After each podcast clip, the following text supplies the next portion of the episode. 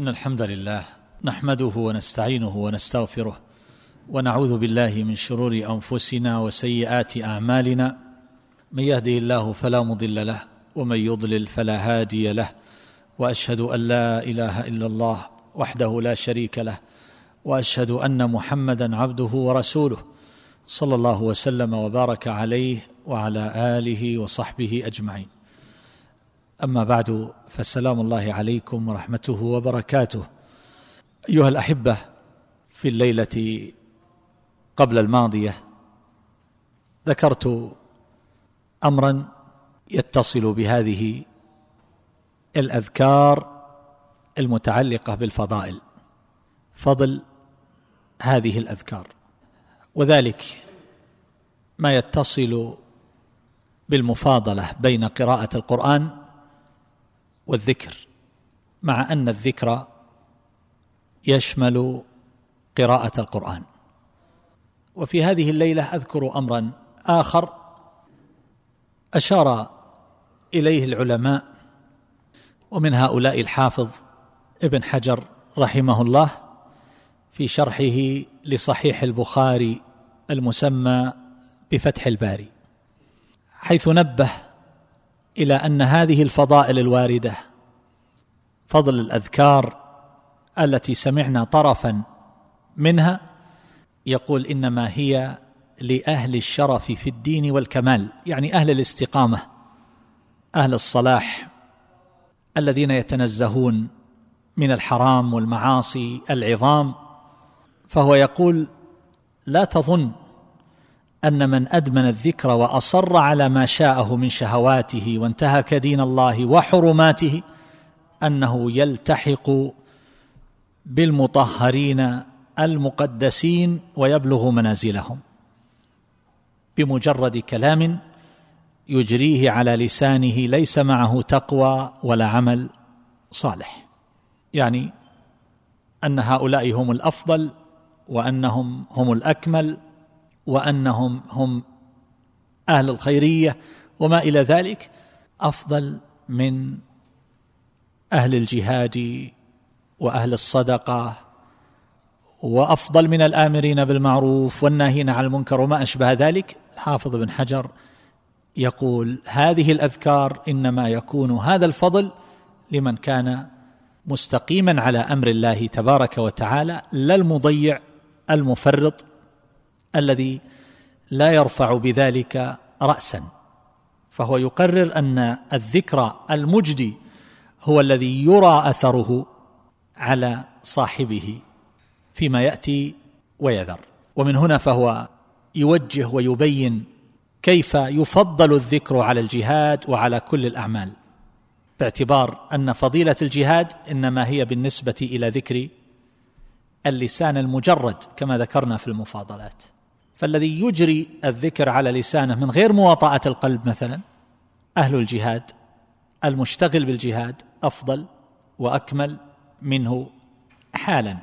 يقول أما من اتفق له أن جمع ذلك كمن يذكر الله بلسانه وقلبه ويستحضر ذلك كل هذا في صلاته أو صيامه أو تصدقه أو قتاله الكفار فهو الذي بلغ الغاية القصوى.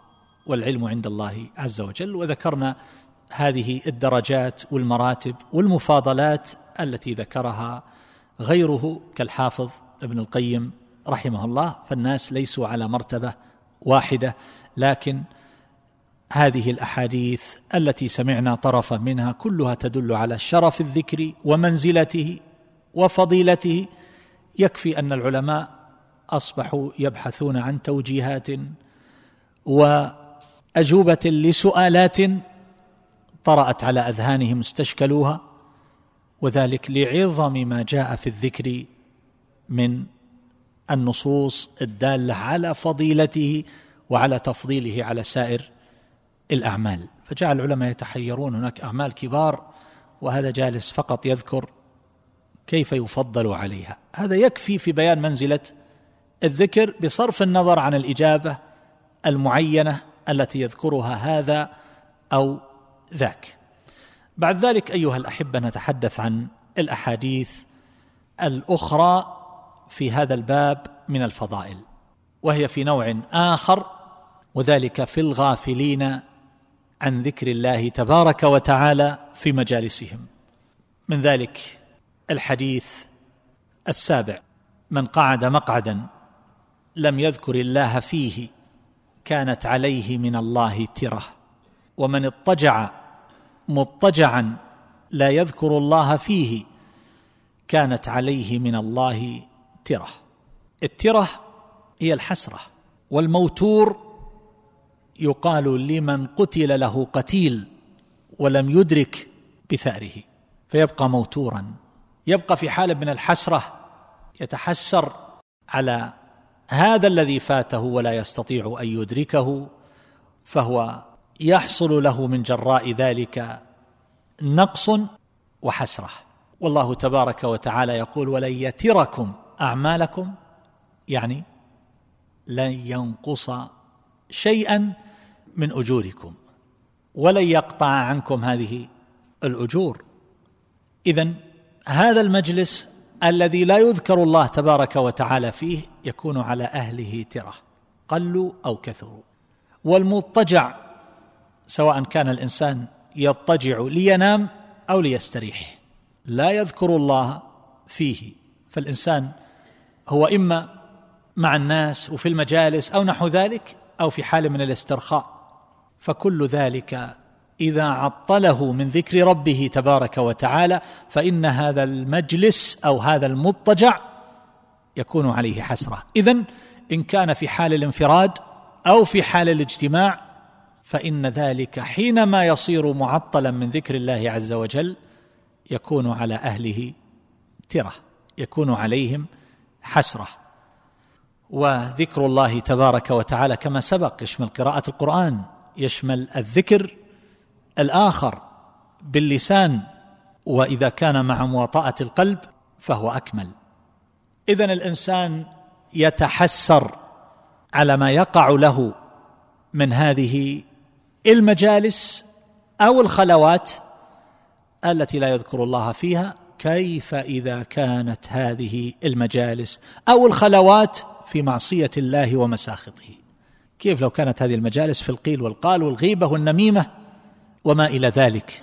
كيف لو كانت هذه المجالس في فحش وفجور؟ كيف إذا كانت تلك الخلوات في معصية الله عز وجل ومحادته ومشاقته ومشاقة أوليائه بالوقيعة في أعراضهم والتندر بهم والاستهزاء والسخرية وما إلى ذلك؟ فهذا يكون عليه ترة. هذا الإنسان الذي يشاهد في الشبكة أو يكتب أو نحو ذلك ما يسخط الله عز وجل من غيبة أو نميمة أو يكتب وقيعة في أعراض الصالحين والخيرين يتندر بهم يرميهم بالألقاب القبيحة. كل هذا داخل فيه بل هو أشد.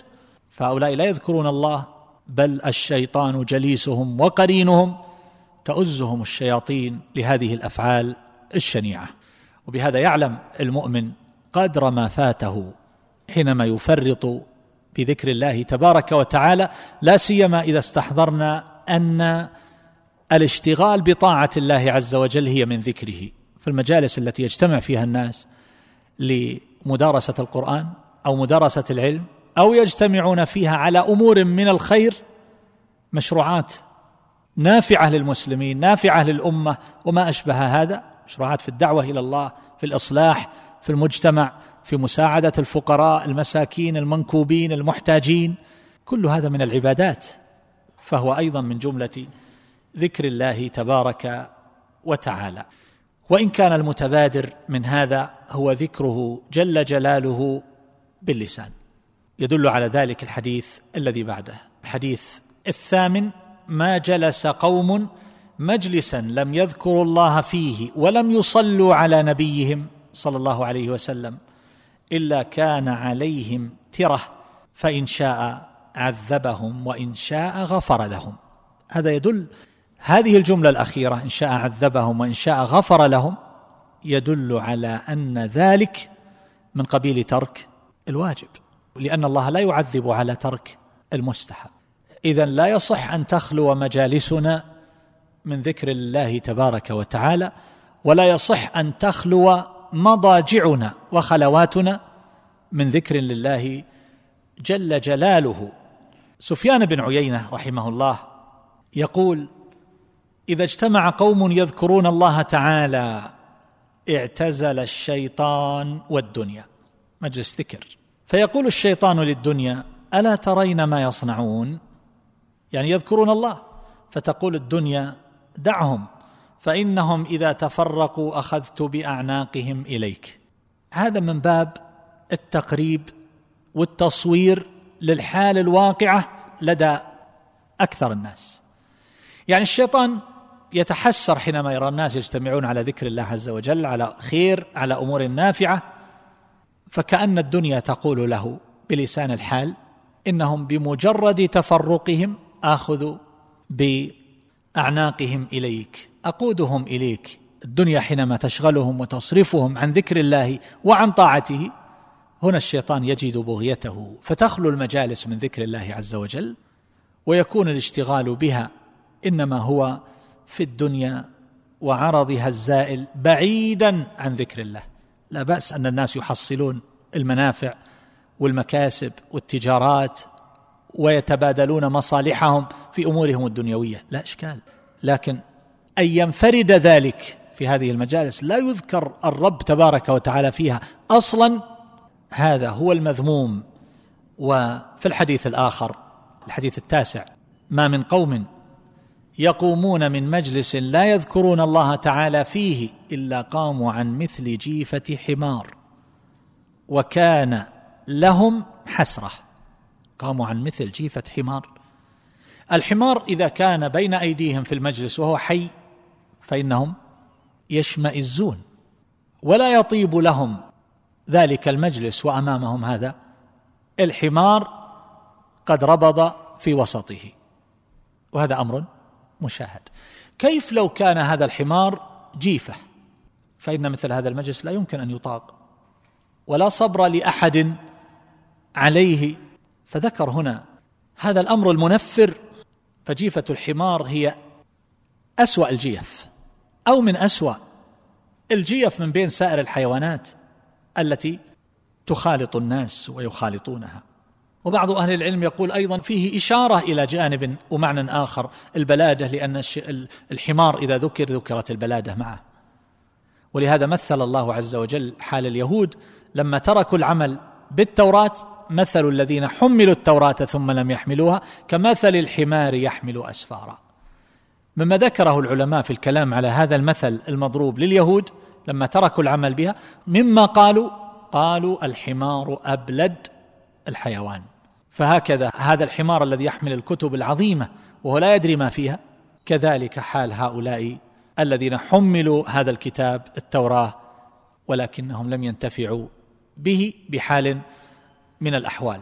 وهكذا قالوا لربما أيضا لأنه له نوع ملابسة للشيطان ولهذا إذا سمعنا نهيق الحمار وكذلك نباح الكلاب بالليل فإن الإنسان مأمور بالاستعاذة. وهكذا أيضا لك أن تتصور هؤلاء الناس يقومون عن مثل جيفة حمار لو أن ذلك كان وليمة قد اجتمعوا عليها. فهذه الاجتماعات والمجالس التي لا ترضي الله عز وجل أو مجالس الغفلة هي أعظم وأشد من هذا المثل المضروب. وهذه الصورة المذكورة في هذا الحديث. كأن قوما اجتمعوا على هذه الجيفة. هم يقومون عن مثل جيفة حمار يقومون عنها بماذا؟ تناولها وأكلها. اجتمعوا عليها. فإذا ذكر هذا في مثل هذه السياق فلا يفهم منه إلا أن هؤلاء قد اجتمعوا على وليمة أو طعام بنحو هذا أو بمنزلة هذا فقاموا عن مثل ذلك. كيف يكون حالهم؟ اذا في الآخرة يوم القيامة حينما يتذكرون هذه المجالس أو تعرض لهم في صحائف الأعمال. فهؤلاء الذين قاموا من جيفة حمار أعزكم الله ومن يسمع ماذا يجدون في تلك الجيفة؟ إلا الرائحة المزعجة والمنظر الكريه والطعم الذي هو في غاية السوء. فهل ندرك أثر الغفلة عن ذكر الله تبارك وتعالى في مجالسنا؟ هل ندرك أثر الغفلة في خلواتنا؟ فكيف إذا كانت هذه المجالس في الإثم وقطيعة الرحم؟ كيف إذا كانت في عدوان على الناس؟ كيف إذا كان هذا الإنسان يشاهد المناظر والمشاهد المنكرة المحرمة التي تغريه بالفاحشة والرذيلة. هذا يقوم عن ماذا؟ جيفة ماذا؟ أو لا فقط غفلة لا يذكر الله عز وجل فيه. جيفة حمار. اذا إذا كانت تلك الذنوب والجرائم والمعاصي في الجلوات أو الخلوات في اجتماع هؤلاء الناس من المتشاكلين في طبعهم وذوقهم واهتماماتهم قد يجتمعون على معاصي على ذنوب على قنوات سيئة على شيشة على عزكم الله خمر. هذا يدخن وهذا يسكر وهذا. يقومون عن ماذا؟ وأولئك الذين قال فلان فعل فلان ما علمت ما فعل فلان ما حصل لعلان. ما قال فلان لفلان فلان احذروا منه كذا وفلان كذا وفلان فيه كذا وفلان ما فيه كذا من خيار عباد الله من الأتقياء والصالحين والدعاة إلى الله عز وجل وطلاب العلم وعلماء خيار الأمة من صالحيها فمثل هذا لا شك أنهم يقومون عن أسوأ من جيفة الحمار. نسأل الله العافية. ولو أن هذه المزاولات صورت بصور المحسوسات لرأى الناس امرا عجبا. الذنوب يا أخوان لو كان لها روائح لما استطاع أحد أن يقترب منا. ذنوب لو كان لها روائح. لكن من فضل الله عز وجل أن الله يستر العيب ويغفر الذنب. فعلى العبد أن يتوب وأن يغسل ذنوبه بالتوبة الصادقة النصوح وأن يكون عف اللسان وأن يكون عف الجوارح عف البصر. نسأل الله عز وجل أن يصلح قلوبنا وأعمالنا وأحوالنا وأن يلطف بنا. اللهم ارحم موتانا واشف مرضانا وعاف مبتلانا واجعل آخرتنا خيرا من دنيانا. والله أعلم. صلى الله على نبينا محمد واله وصحبه.